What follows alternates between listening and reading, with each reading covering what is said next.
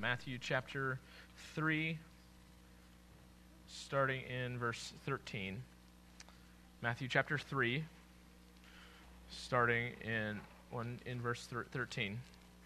And I'll read it for us, and then I'll, I'll pray for us, and then we'll, we can jump in.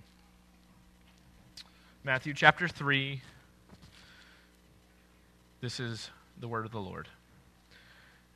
Then Jesus came from Galilee to the Jordan of, to John to be baptized by him.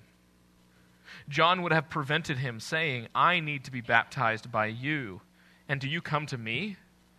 But Jesus answered him, Let it be so now, for thus it is fitting for us to fulfill all righteousness. Then he consented.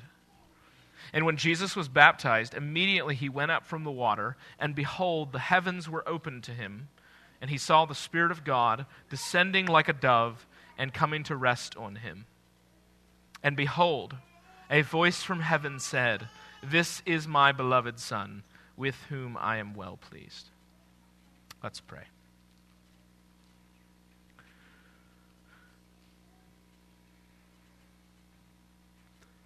God, there is a mystery here that I want us to consider today that is at the very heart of who you are. So, Lord, as I, pr- I pray, Lord, as we look at, at the, the, the bright sun of your word that reveals your triune nature, I pray, Lord, that you would give us minds to comprehend, hearts to believe, and then, God, give us the, the, the hands or the feet to go forth in obedience. Help us, we pray.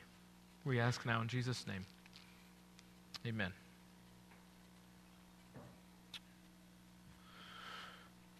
I've used this illustration before, but I'll use it again because I think it's really helpful. Take a compassionate doctor and th- picture him going through medical school, and his whole time in medical school, he had this deep desire to go to the deep recesses of, ju- of the jungle to provide medical care to a primitive tribe afflicted with a contagious disease. So, do you have the guy in your mind?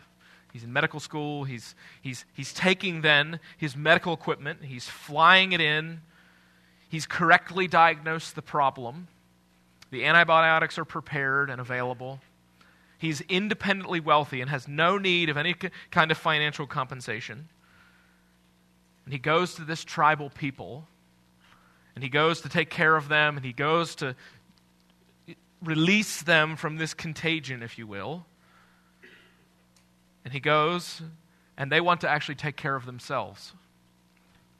They want to heal on their own terms. What would you think that doctor's response is? I hope you think his response is, that's really annoying.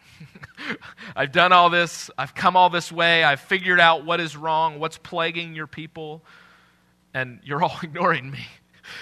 The doctor has done all the work and is able to apply his medicine to the disease, but the refusal from the tribes people grieves the doctor. Okay? Now, I want to drop that illustration for a second, and I want us to look at our text, and then we'll come back and we'll pick up the illustration, and we'll see how it applies. Jesus' baptism, I want you to see this. If you're taking notes today, see this. Jesus' baptism reveals what the Father delights in.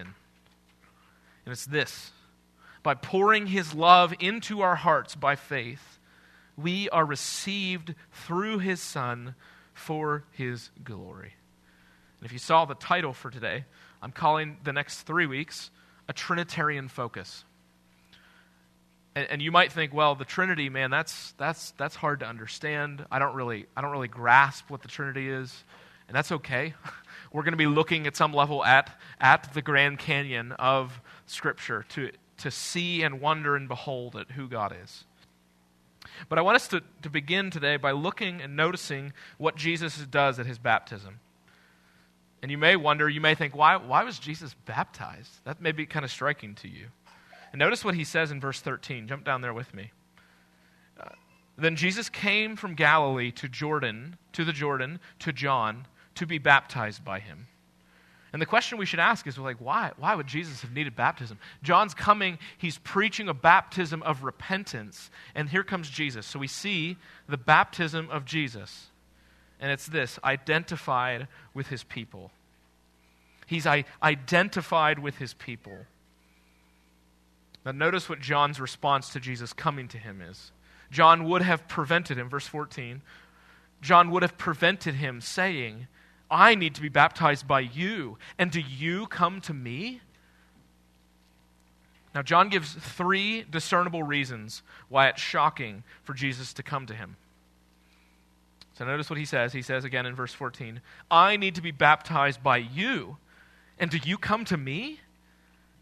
So, the first reason why it's shocking is the person. He's an insignificant man. Now, John, the, the amazing thing about John is that he realized how insignificant he was. And John, he says in another place, just a few verses back, I baptize you with water for repentance, but he who's coming after me is mightier than I, whose sandals I'm not worthy to carry. He will baptize you with the Holy Spirit and fire. So again, we see there's a, there's a distinction there in person. Uh, and then he goes on in verse 14 and says, I need to be baptized by you, and you come to me? John couldn't wrap his brain around why. Why would the greater need to be baptized by the lesser? That just doesn't make any sense. And we'll see why here in just a minute. We'll actually probably see why more next week. But this week, I want us to, to consider another element. The second reason why he gives is because of the baptism itself. So the second reason is because of the baptism, and it's lesser by comparison. So we've seen John say, you're going to baptize with fire and the Holy Spirit. And, and John's just saying, I only baptize with water. Now, assuming that John the Baptist knew who Jesus was, he would have known that his baptism was significantly less important than Jesus. And he admits again, notice what he says in verse 14. He says, I need to be baptized by you. And do you come to me? And John recognizes that Jesus was the one who, the, the greater should be baptizing the lesser. It's similar to Peter's confession in the upper room when he says, Lord, do you wash my feet? And Jesus admits, or John the Baptist admits, that he needs to be baptized. He is more sinful than the Lord Jesus.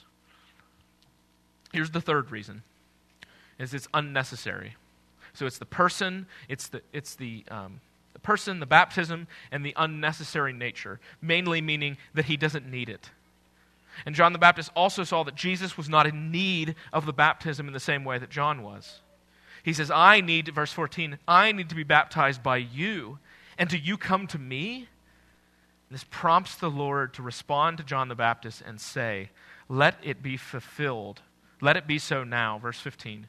For thus it is fitting for us to fulfill all righteousness. Then he consented. So the question is, why would Jesus need to be baptized by John? I want to deal with this just briefly, and then we'll talk about it more next week. I would argue that the, the reason why Jesus needed to be baptized by John was the same reason that the Old Testament prophets in multiple places needed to repent for the people. It's not that they needed to repent themselves, but they were acting as a representative for the people. See, this is, this is the difference. We oftentimes think of Jesus as he's this like ghostly man that came and he, he lived this like perfect life that is so different than you and I. And this baptism of Jesus should actually show us his life was actually a lot more like ours than we want to see, or than we'd even want to admit. But he's coming and he's confessing for the people, and he's saying, I'm, I'm, I'm doing this, I'm being baptized to show how much like you I am. I'm, I'm like you in every way other than sin. Which, if you say that, then it's like, well, he's not really like me at all, then. he's, he's like me in every way other than sin. And it's like, well, I guess he's not really like me in some ways. Uh, but just like Daniel prays, I want you to hear one, one instance of this in the Old Testament. Daniel 9 5. Okay? So Daniel would not have sinned in the same way the people did. And listen to what he, how he prays. We have sinned and done wrong and acted wickedly and rebelled, turning aside from your commandments and rules. And you'd want to look at Daniel and be like, did you, did you do that? and he'd say, well, well, no. But I'm confessing for the people in that way. He's being a representative. Now, I just wanted to hit that briefly, but I want to, I want to narrow in on these three elements of what we see of God here. And I want to start this week with the Father.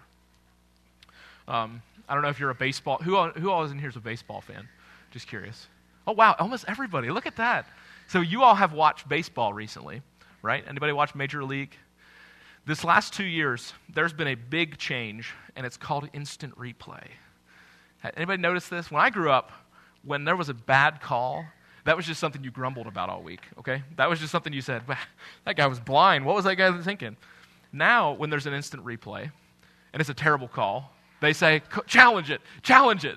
And then you can like slow it down, and then we can all see how terrible the, ref, the umpires are. And we do. We notice that. And everyone knows that. It's, it's kind of a joke at this point. But, but bad calls used to be a part of the game. That's no more, though. That's no more a part of the game in that way. Now, all the time, calls are challenged and reversed. And I want us to today to take an instant replay of what happens here, this baptism. For this purpose, though, here's the reason. We see a picture of who God is so clearly here. And if we just like, if the call just like goes by and we just are like, oh, he's safe, we miss it. And I think that's what ultimately happens sometimes when we talk about the Trinity and we talk about who God is. We, we kind of breeze over pieces that are just so important. We see something so fundamental about Christianity. Because uh, in working with Muslims, I found this to be very, very true. When you talk about the Trinity, that's like, a, that's, that's like blasphemy to the 10th degree. The Trinity, and if you talk to anybody who's a Unitarian, a Jehovah's Witness, um, Mormons, they really struggle with this idea of Trinity. And I want you to see, not just from Daniel, I want you to see from the text that the Trinity is not just a little piece that we have as, as Christians. The Trinity is what distinguishes us from every other monotheistic religion. I, I want to say that one more time. The Trinity is what distinguishes us from every other monotheistic religion. Let me show you why. And at the very heart of the Trinity is the gospel. So notice what he does. So Jump down to verse 15 and follow along. He says, But Jesus answered him. This is him answering John. He says, Let it be so now, for thus it is fitting to fulfill all righteousness. Now, we'll talk about that next week. Then John consented, or he, he baptized him. Now, notice what happens in verse 16. And this is the piece I want us to instant replay. we'll instant replay it for the next three weeks, okay? When Jesus was baptized, here it is. Immediately he went up from the water, and behold, the heavens were opened to him he saw the Spirit of God descending like a dove and coming to rest on him. And behold, a voice from heaven said, This is my beloved Son, with whom I am well pleased. So now you see how quick we could have just went over that? We could just be like, okay, and next week we'll cover this. Nope. I want us to cover this three weeks in a row. And I want us to look this week, actually not in sequential order of the text, but actually backward. Because I want us to look at it starting with the sequential order of the Trinity in that sense, which is revelation from the Father. Revelation from the Father, which is the fatherhood of God. So, the question, the first question we always want to ask in verse 17, which is where we're going to be focusing in today, he says, or it says, Behold, a voice from heaven said. The first question we all want to ask is, Did everyone hear that? Did, did, people hear, did people hear what God said of his son? And the answer is, I don't know. maybe, maybe, maybe he did. It's entirely possible that everyone around heard, but it's entirely possible that they didn't. but what we can say is that Jesus and John the Baptist are who are in view here of hearing this voice from heaven. In John 1, just to give you an example, John 1, 32 through 34 says this John bore witness, say, witness, I saw the Spirit descend from heaven like a dove. There it is. And it remained on him. I myself did not know him, but he who sent me to baptize with water said to me, He on whom you see the Spirit descend and remain, this is he who baptizes with the Holy Spirit. And I have seen and bore witness that this is the Son of God. So, based on this text in John 1, I would say that I think John probably saw. John probably saw and heard. But, but I want you to focus so, just to answer that question, was the voice from heaven heard? Maybe. Maybe, and, but I think John, John and Jesus were definitely the ones who heard. Um, but I want you to notice that what this text focuses on. Now, I'm going to read it one more time. So he says this in verse 17 This is my beloved Son, with whom I'm well pleased. That's what I want us to unpack today. The first focus I want you to notice from the Father is what he says about the relationship of the Son. It's the relationship and he's uniquely he's uniquely in relationship Now, the Father declares of the Son a status of sonship. He says, This is my beloved Son. Now, a lot of times people will look at this text and they'll say, Notice here, look, Jesus was adopted.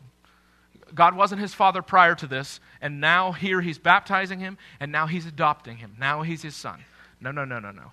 Ephesians 3 14 says this For this reason I bow my knees before the Father, from whom every family in heaven and on earth is named.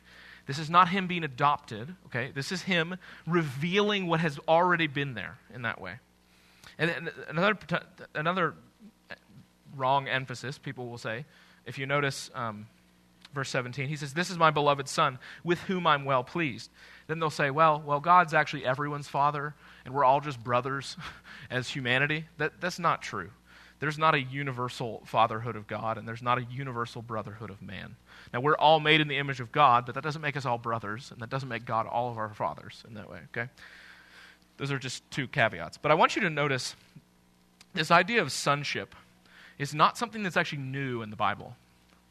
Uh, this, is, this is challenging, I think, for us, and I think we, we typically don't start here when we talk about the Son of God. We don't start with other sons of God. But I want you to notice there are actually several. I want to highlight two of them. So the first is actually Adam as a son.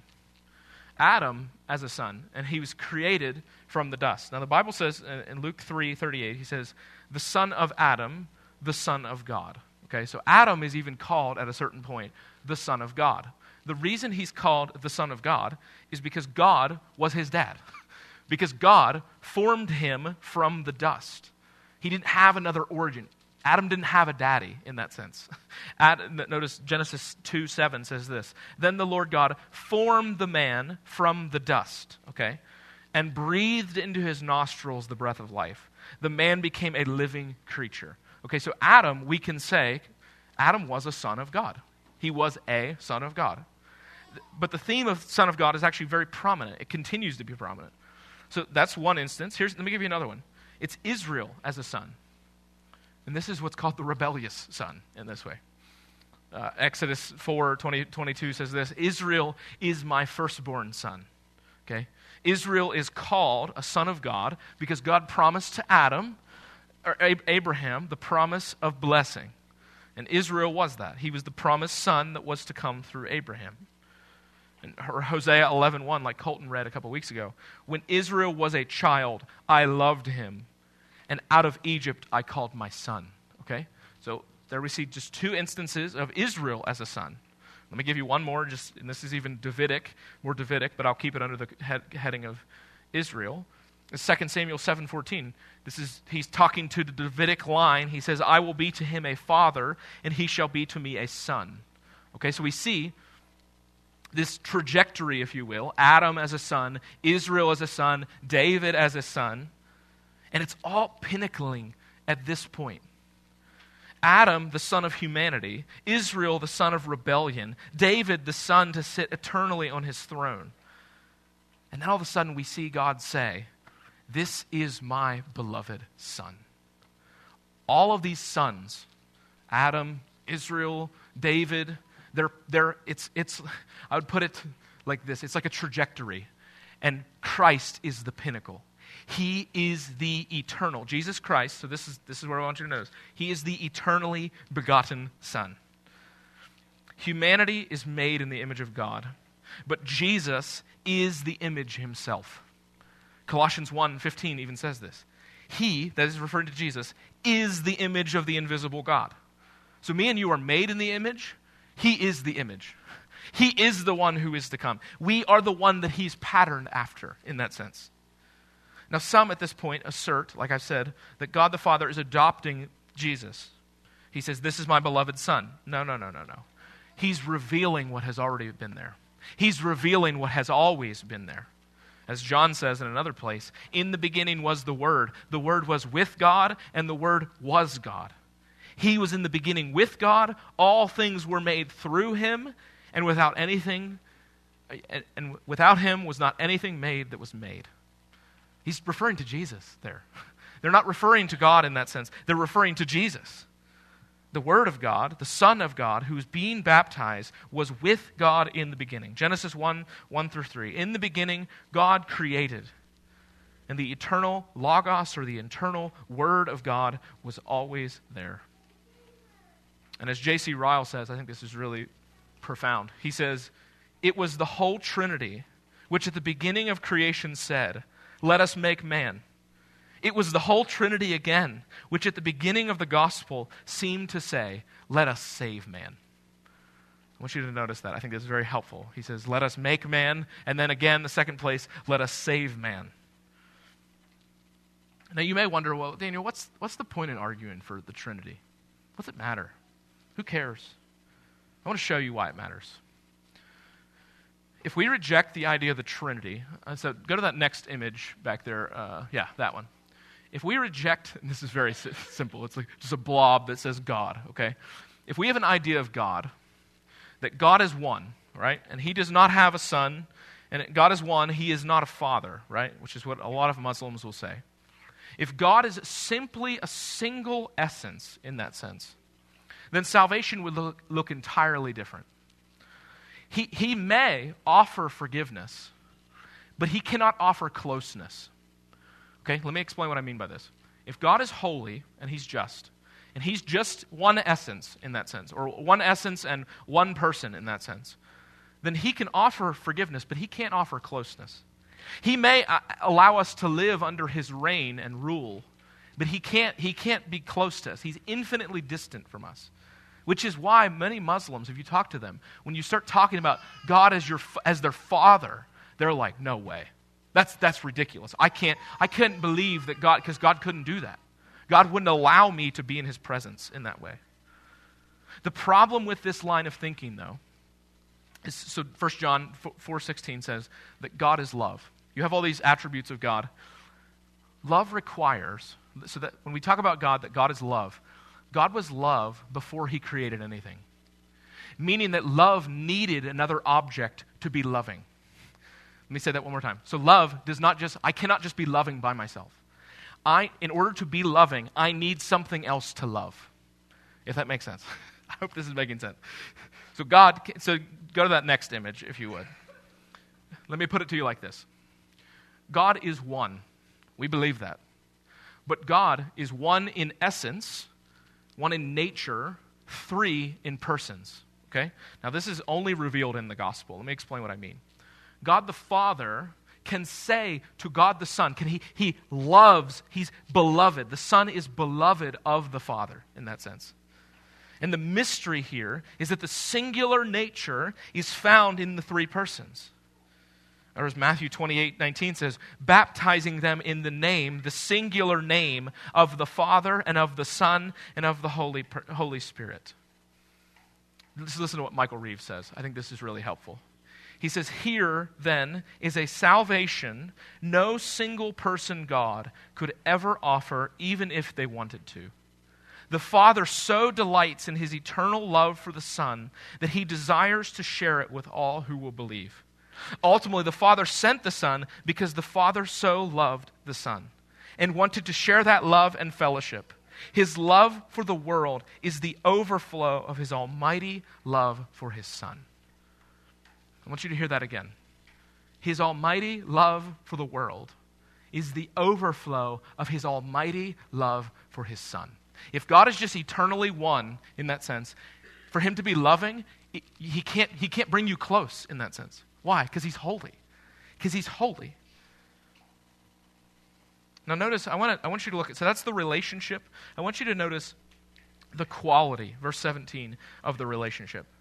So we see the, the relationship of the Son, but I want you to notice the quality of the relationship. It's the beloved Son. And he says again, This is my beloved Son, or This is my Son, the beloved one, with whom I'm well pleased. The Father's expression of his love for his Son is the best news imaginable for, for me and you. John 3:16 says this, and we gloss over this so often, but it is so profound. For God so loved the world that he gave his only son, It's not just his only son that was like the reject son that he didn't really like that much, that he was just willing to give up for us. It was his beloved. It was the one, the one who was with him before the foundations of the world that he loved and that was, as John says, in the bosom of the Father, he poured forth. And he said, So for God so loved the world that he gave his only Son, that whoever believes in him should not perish, but have eternal life. The love that the Father has poured out on the world is the love that he has always shared with the Son. The overflow of the love between the Father and the Son has bubbled up, it's gurgled up onto the world. Whereas Jesus says in another place, in his prayer in John 17, he says, O righteous Father, even though the world does not know you, I know you. And these know that you have sent me. I made known to them, I made known to them your name, and I'll continue to make it known, that the love with which you have loved me may be in them and I in them. There it is.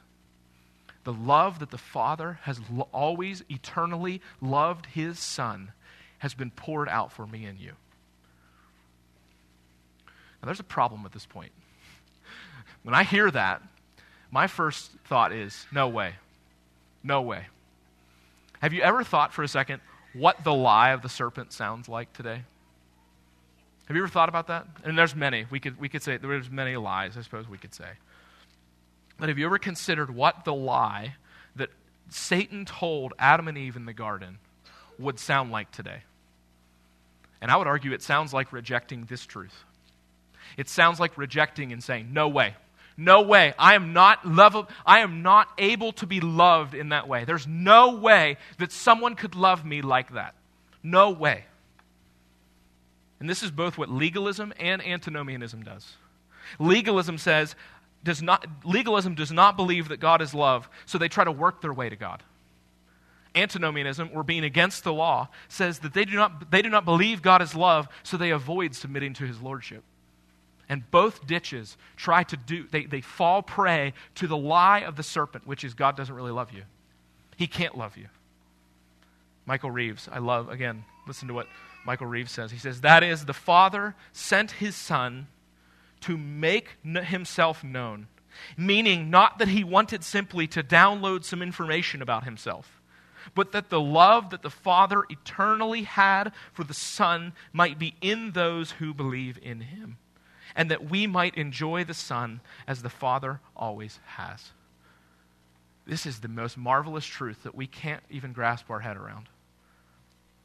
Let me give you another example of a guy who had trouble grasping this. Martin Luther was a monk, and we this is an example Reeves uses, and I think it's really helpful. Luther was a guy who was a monk, and monks typically what they did is they uh, lived a life basically of studying the Bible and prayer. That's all they did. They just went away from the world. Now, Luther understood that God was righteous, he understood that God hated sin. He understood how God was holy and how unholy he was. But he wasn't able to see beyond that. I want you to listen to Luther's words, what he says.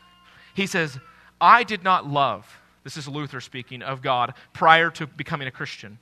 He says, I did not love. Yes, I hated the righteous God who punishes sinners. And secretly, if not blasphemously, certainly murmuring greatly. And he says, I was angry at God. That, so, this is Luther being in a place of knowing God's righteous commands, knowing how unholy he was. And that's what he says. And then he goes on and he says, well, I'll show you what he says here in a second in this moment, at this time, before he became a Christian, Luther would describe that he didn't know God as Father. He didn't know God as Father as he reveals himself, a God who brings cl- us close. And Luther found no love for him. So, what you know what he said he did? This is really interesting. If you're Catholic, you or have been Catholic, you understand this maybe. He and his fellow monks, this is what Luther would go on to do. He and his fellow monks transferred their affection to Mary and various other saints. It was to them they would love, and to them they would pray. Do you know why? Because in that framework, God's so untouchable, we can't come near to him. So we'll touch saints. We can touch them. We can, we can have Mary pray for us. We can have, we can have Peter pray for us. You know why? Because he's a person. We can't come to God, though. No, God, he's, he's distant, He's far off. Looking back later in life, he reflected as a monk that he had not, he had not actually been worshiping the right God. For it's not enough, he said then, to know God as creator and judge. Only when God is known as a loving father is he known aright. And this is what Luther then goes on to say. For although the whole world has most carefully sought to understand the nature, mind, and activity of God, it has had no success in this whatsoever. But God Himself has revealed and disclosed the deepest profundity of His fatherly heart, His sheer, inexpressible love. What Luther came to see is that God's word that He said here of His Son, He's poured out in His Son. Listen to what He says again. This is my beloved Son, with whom I'm well pleased. And you know what the Father says? I'm giving him for you. I'm giving him for you. This is what Luther struggled with. Through sending his son to bring us back to himself, God has revealed himself by inexpressibly loving and supremely fatherly way. And then this is what Luther goes on to say. We may look into his fatherly heart and sense how boundlessly he loves us. That would warm our hearts, setting them aglow with thankfulness. You know what Luther's saying there, very simply?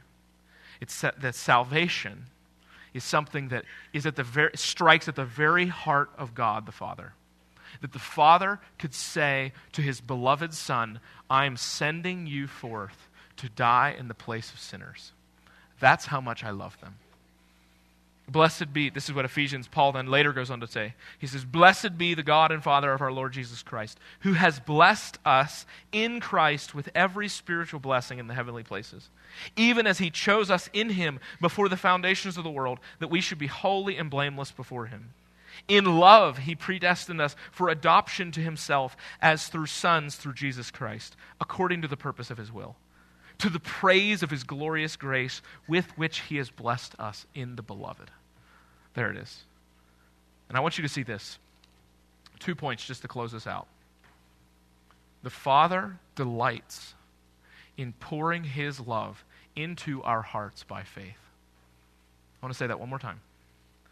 The Father delights in pouring his love into our hearts by faith.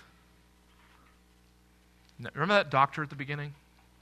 I talked about the doctor that went to med school, gets the medicine, studies, does all these things. He goes to the mission field to save these tribal people. And the tribal people are like, nah, we're, we're good. We don't need your medicine. We use our ancient practices. What, is the, what, would, what, would, what would the doctor feel in that moment? Man, this is disappointing. But if the people started coming and that they started receiving treatment and being healed, what do you think the doctor would feel? Joy. Utter, abundant, overwhelming joy. You know why? Because he's, he's sacrificed everything. He's given it all. Not because all these tribal people, they, I really like them more than other people. No, he's saying, I have the cure. I can heal you. I can fix you. The Father delights in pouring his love into our hearts by faith. You know what this means very simply for us? That when we find sin in our lives, to run and hide from him is no different than those tribal people saying, No, no, I, I don't need your healing. I don't need your fixing. He doesn't delight in that. But what he delights in is when we come to him for fresh and new healing, for fresh and new love poured into our hearts by faith in his Son.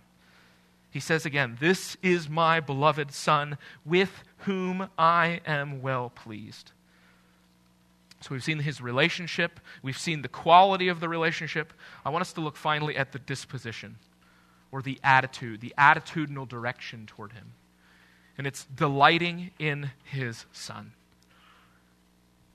He says this This is my beloved Son, with whom I am well pleased. You know, for many of us, when we hear God as Father, the first knee jerk reaction that we think is, I hope he's not as harsh as my dad, or I hope he's not as cruel and insensitive as my father was, or I hope he's more engaged than my dad was. Or what do you mean by a dad? What are you even talking about? I don't even know what a dad would be like.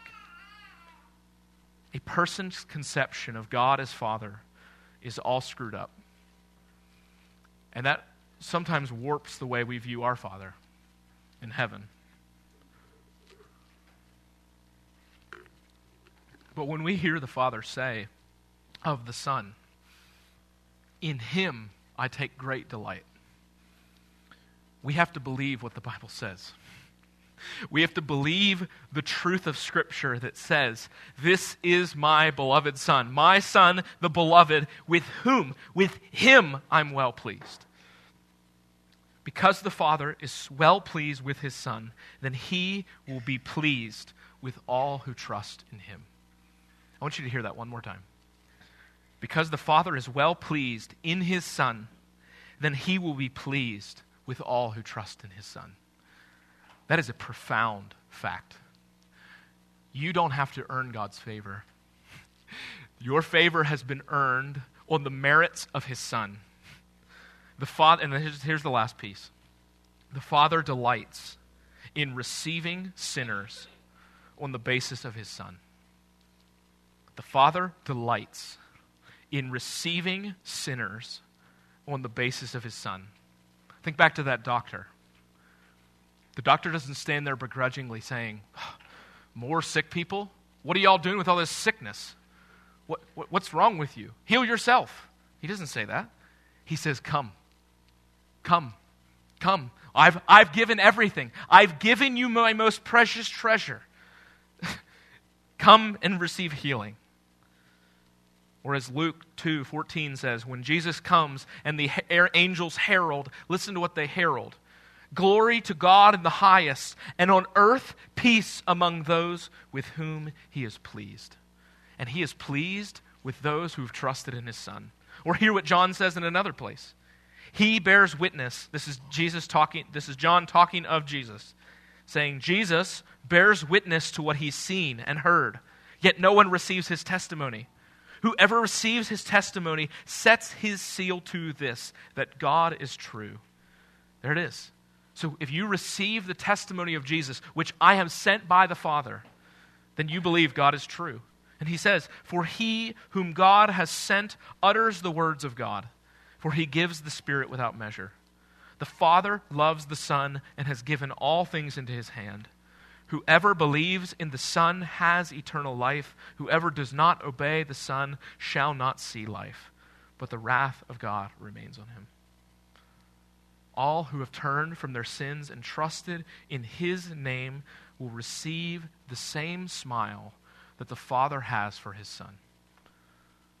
The Son has taken on the frown of God in taking on the wrath of God towards sin so that we may be brought into the smile of God.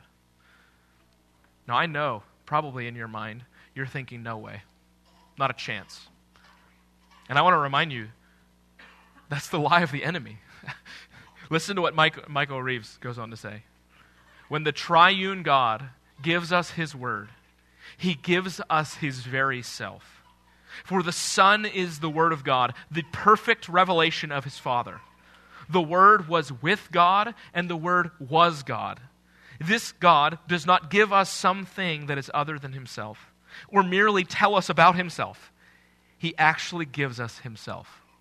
You know the difference between many other religions and Christianity?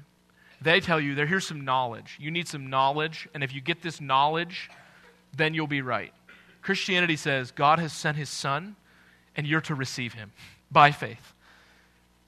This God does not give us something other than himself or merely tell us about himself. He actually gives us himself.